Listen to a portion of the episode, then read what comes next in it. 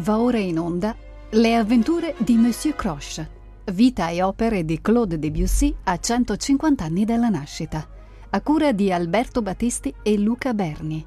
Undicesima trasmissione. Officina del Novecento. Prelude, secondo libro.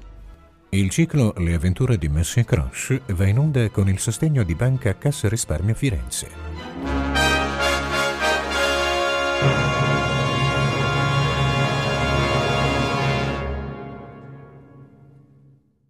Sull'onda del successo immediatamente ottenuto dal premier livre des Préludes al suo apparire nel 1910, già l'anno successivo Debussy intraprese la composizione di un deuxième livre che fu portato a termine e quindi stampato nel 1913.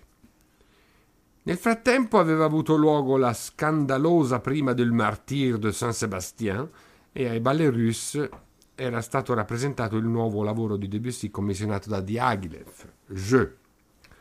In questi ultimi anni lo stile di Debussy si sta prosciugando e ulteriormente spiritualizzando. Gli arabeschi e il sontuoso rigoglio di colori cedono il passo a linee più nette e a un'espressione sempre più concentrata. Anche le suggestioni letterarie penetreranno sempre meno nel tessuto connettivo delle composizioni e l'interesse di Debussy si appunterà soprattutto sugli elementi puri della musica, con un rinnovato interesse per le specificità strumentali, per una limpida organizzazione delle scoperte sonore. Su questa strada, che porterà alla stilizzazione assoluta delle etude e delle sonate, si muovono anche i dodici prelude del secondo libro, che tuttavia mantengono ancora numerosi ed espliciti legami con la raccolta che li aveva preceduti.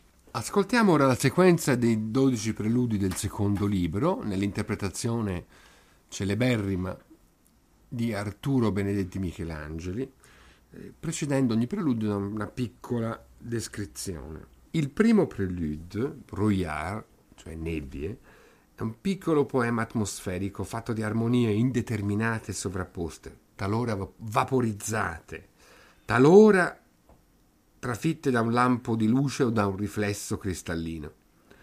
La scrittura pianistica unisce i suoni sui tasti bianchi a quelli sui tasti neri e genera miscele politonali che prefigurano l'adozione dei modi ottotonici, basati cioè su otto suoni diversi, che verrà poi codificata da Olivier Messiaen vent'anni dopo.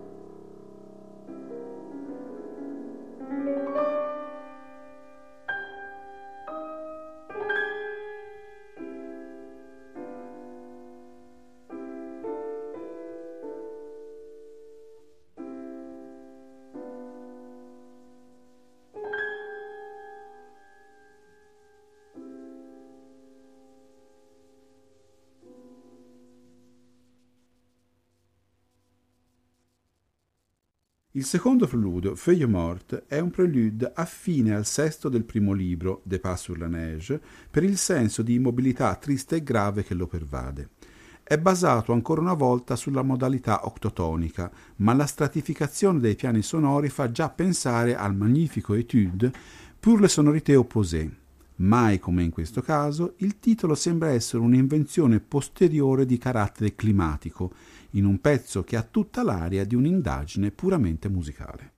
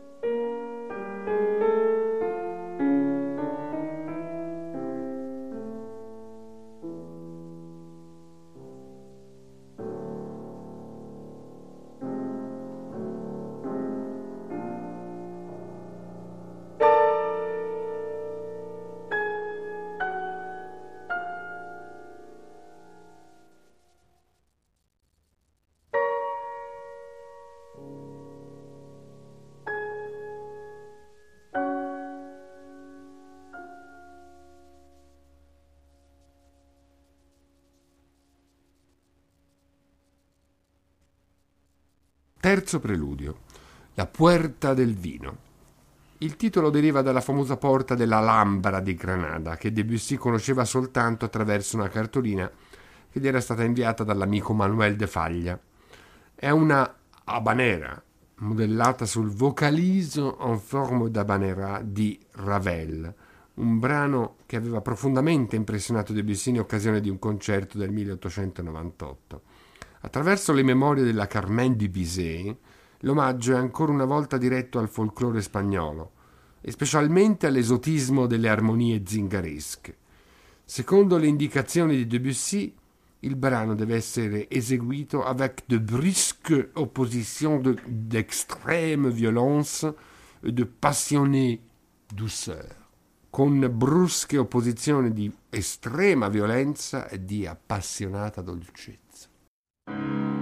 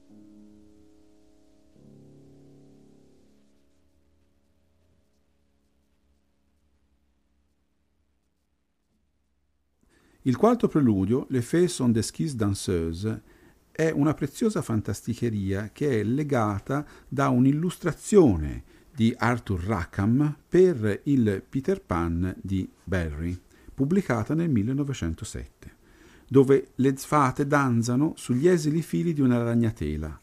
La musica sembra un approfondimento dello stile del penultimo preludio del primo libro, la Danse de Pâques, con la sua scrittura rapida e leggerissima, piena di libertà ritmica e fatta d'aria.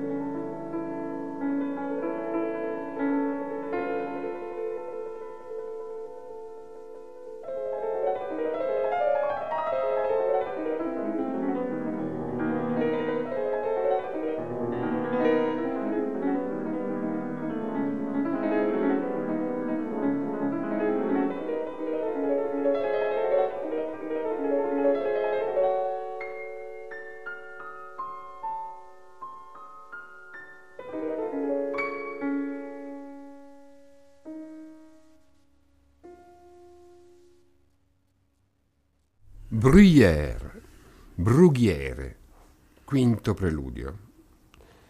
Anche in questo caso si tratta di una sorta di prolungamento ideale di un preludio del primo libro, il celebre La fille cheveux de lin.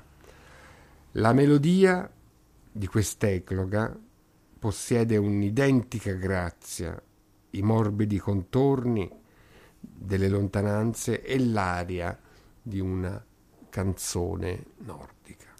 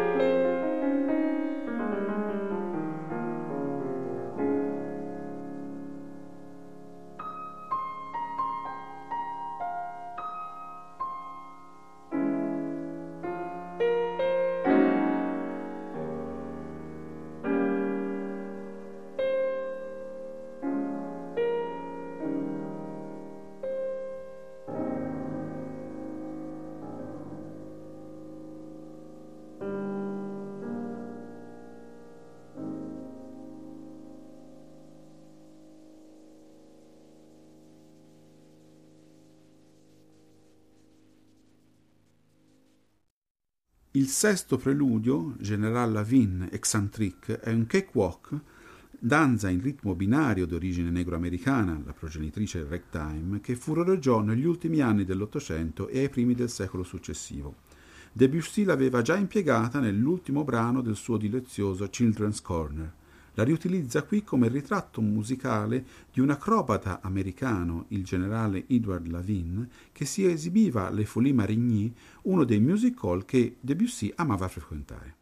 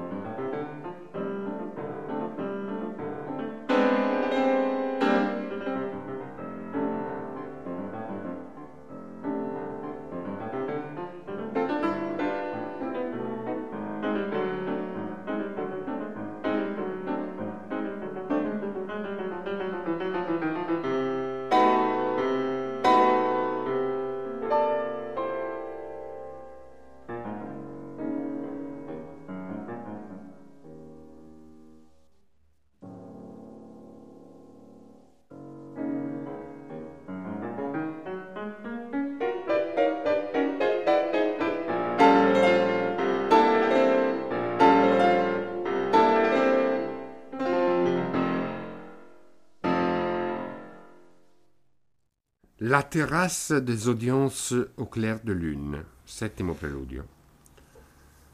Partendo dalle prime note della celebre canzone popolare Au clair de la lune, Mon ami Pierrot, appena riconoscibile nella battuta iniziale, Debussy costruisce un delicatissimo poema notturno fatto di pianissimi e di cascate di arabeschi. Il titolo, fortemente suggestivo ed esotico, deriverebbe da una lettre des Indes di René Piot, pubblicata sul Ton. Debussy sarebbe stato affascinato soprattutto dalla magica sonorità di quelle parole.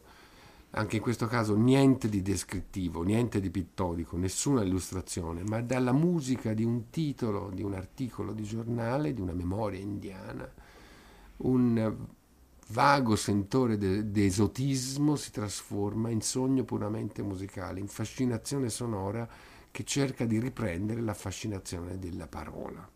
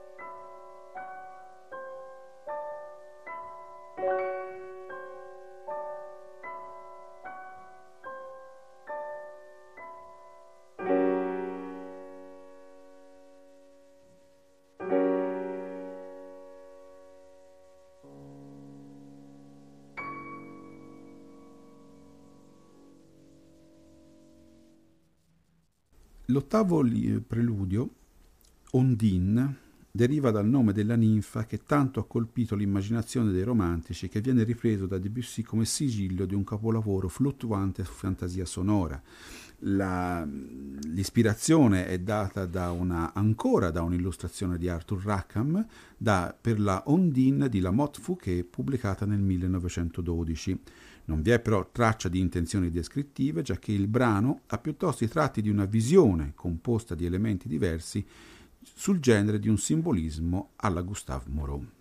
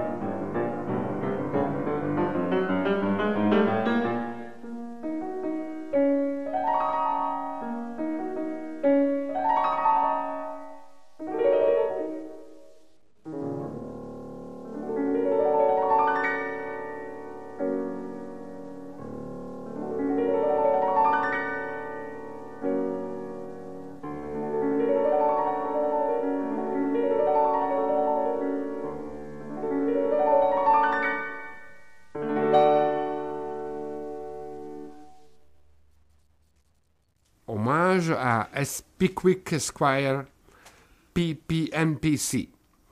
Nono preludio, lunghissimo titolo.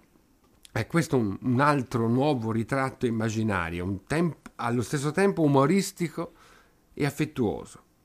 E è introdotto dalle note iniziali dell'inno inglese God Save the King, affidate pomposamente e ironicamente alle ottave basse. È una magnifica caratterizzazione sonora di dimensioni di un francobollo, dell'eroe dei Pickwick Papers, il romanzo dickensiano noto in Italia come il Circolo Pickwick, dove la sigla ESC PPMPC sta per Esquire, Perpetual President Member of Pickwick Club.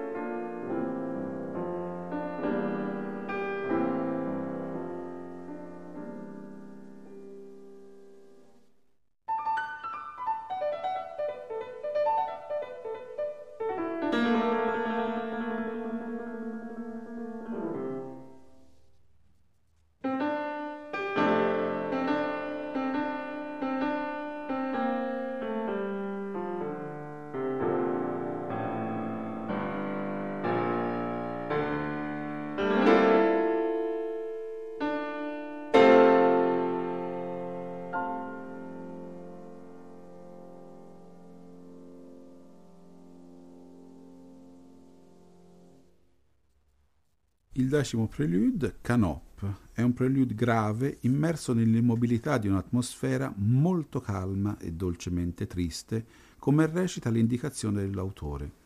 La successione modale degli accordi fa pensare alla cattedrale Anglouti, di cui il brano sembra una lugubre appendice. Il titolo si riferisce a un tipo di urna funeraria in uso presso gli antichi egizi, di cui una, un esemplare era presente nello studio di Debussy.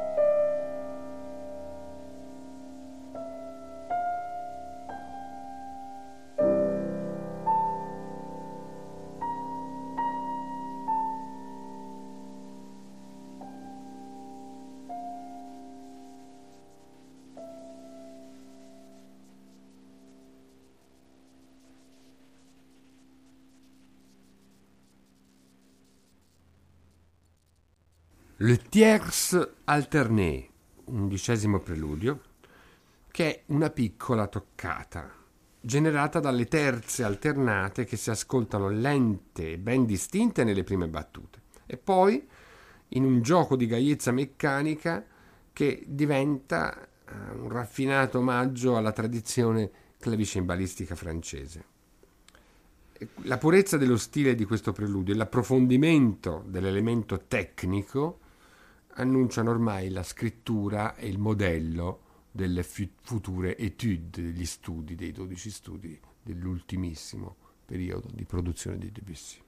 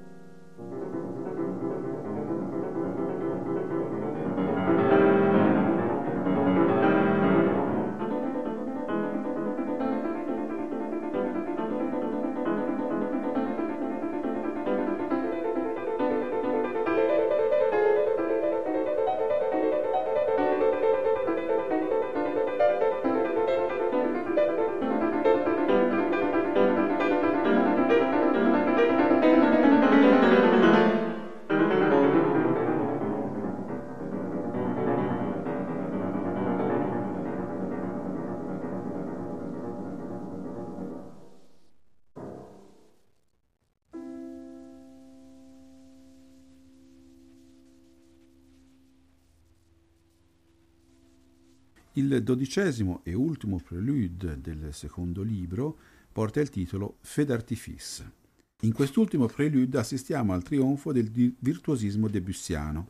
Il brulichio indistinto di un giorno di festa, gli scoppi prima lontani e poi vicini dei mortaretti e dei bengala, sono evocati in uno spettacolare moto perpetuo che poi è uno studio sullo spazio sonoro. Giustapponendo due tonalità, Do maggiore e Re bemolle, Debussy crea il senso di un groviglio di suoni eterogenei che assume un valore puramente dinamico e ritmico. Snodandosi in volute di pianissimo bruscamente interrotte da squarci d'ottave fortissime, il pezzo raggiunge un climax con l'esplosione contemporanea di accordi che coprono tutta l'estensione della tastiera e che precipitano in un glissando su di un'improvvisa lontananza. Da molto lontano si ode allora l'eco di un frammento della Marseillaise, poche note che riportano alla misura dell'uomo la conclusione di questa sconcertante avventura sonora.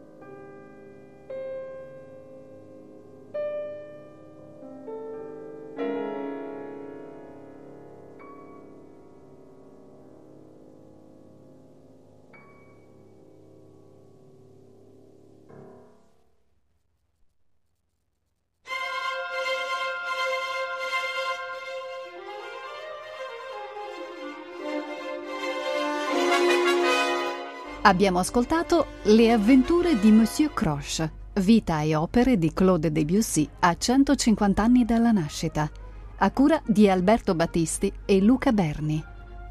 Undicesima trasmissione. Officina del Novecento. Prelude, secondo libro. Il ciclo Le avventure di Monsieur Croche va in onda con il sostegno di Banca Cassa Risparmio Firenze.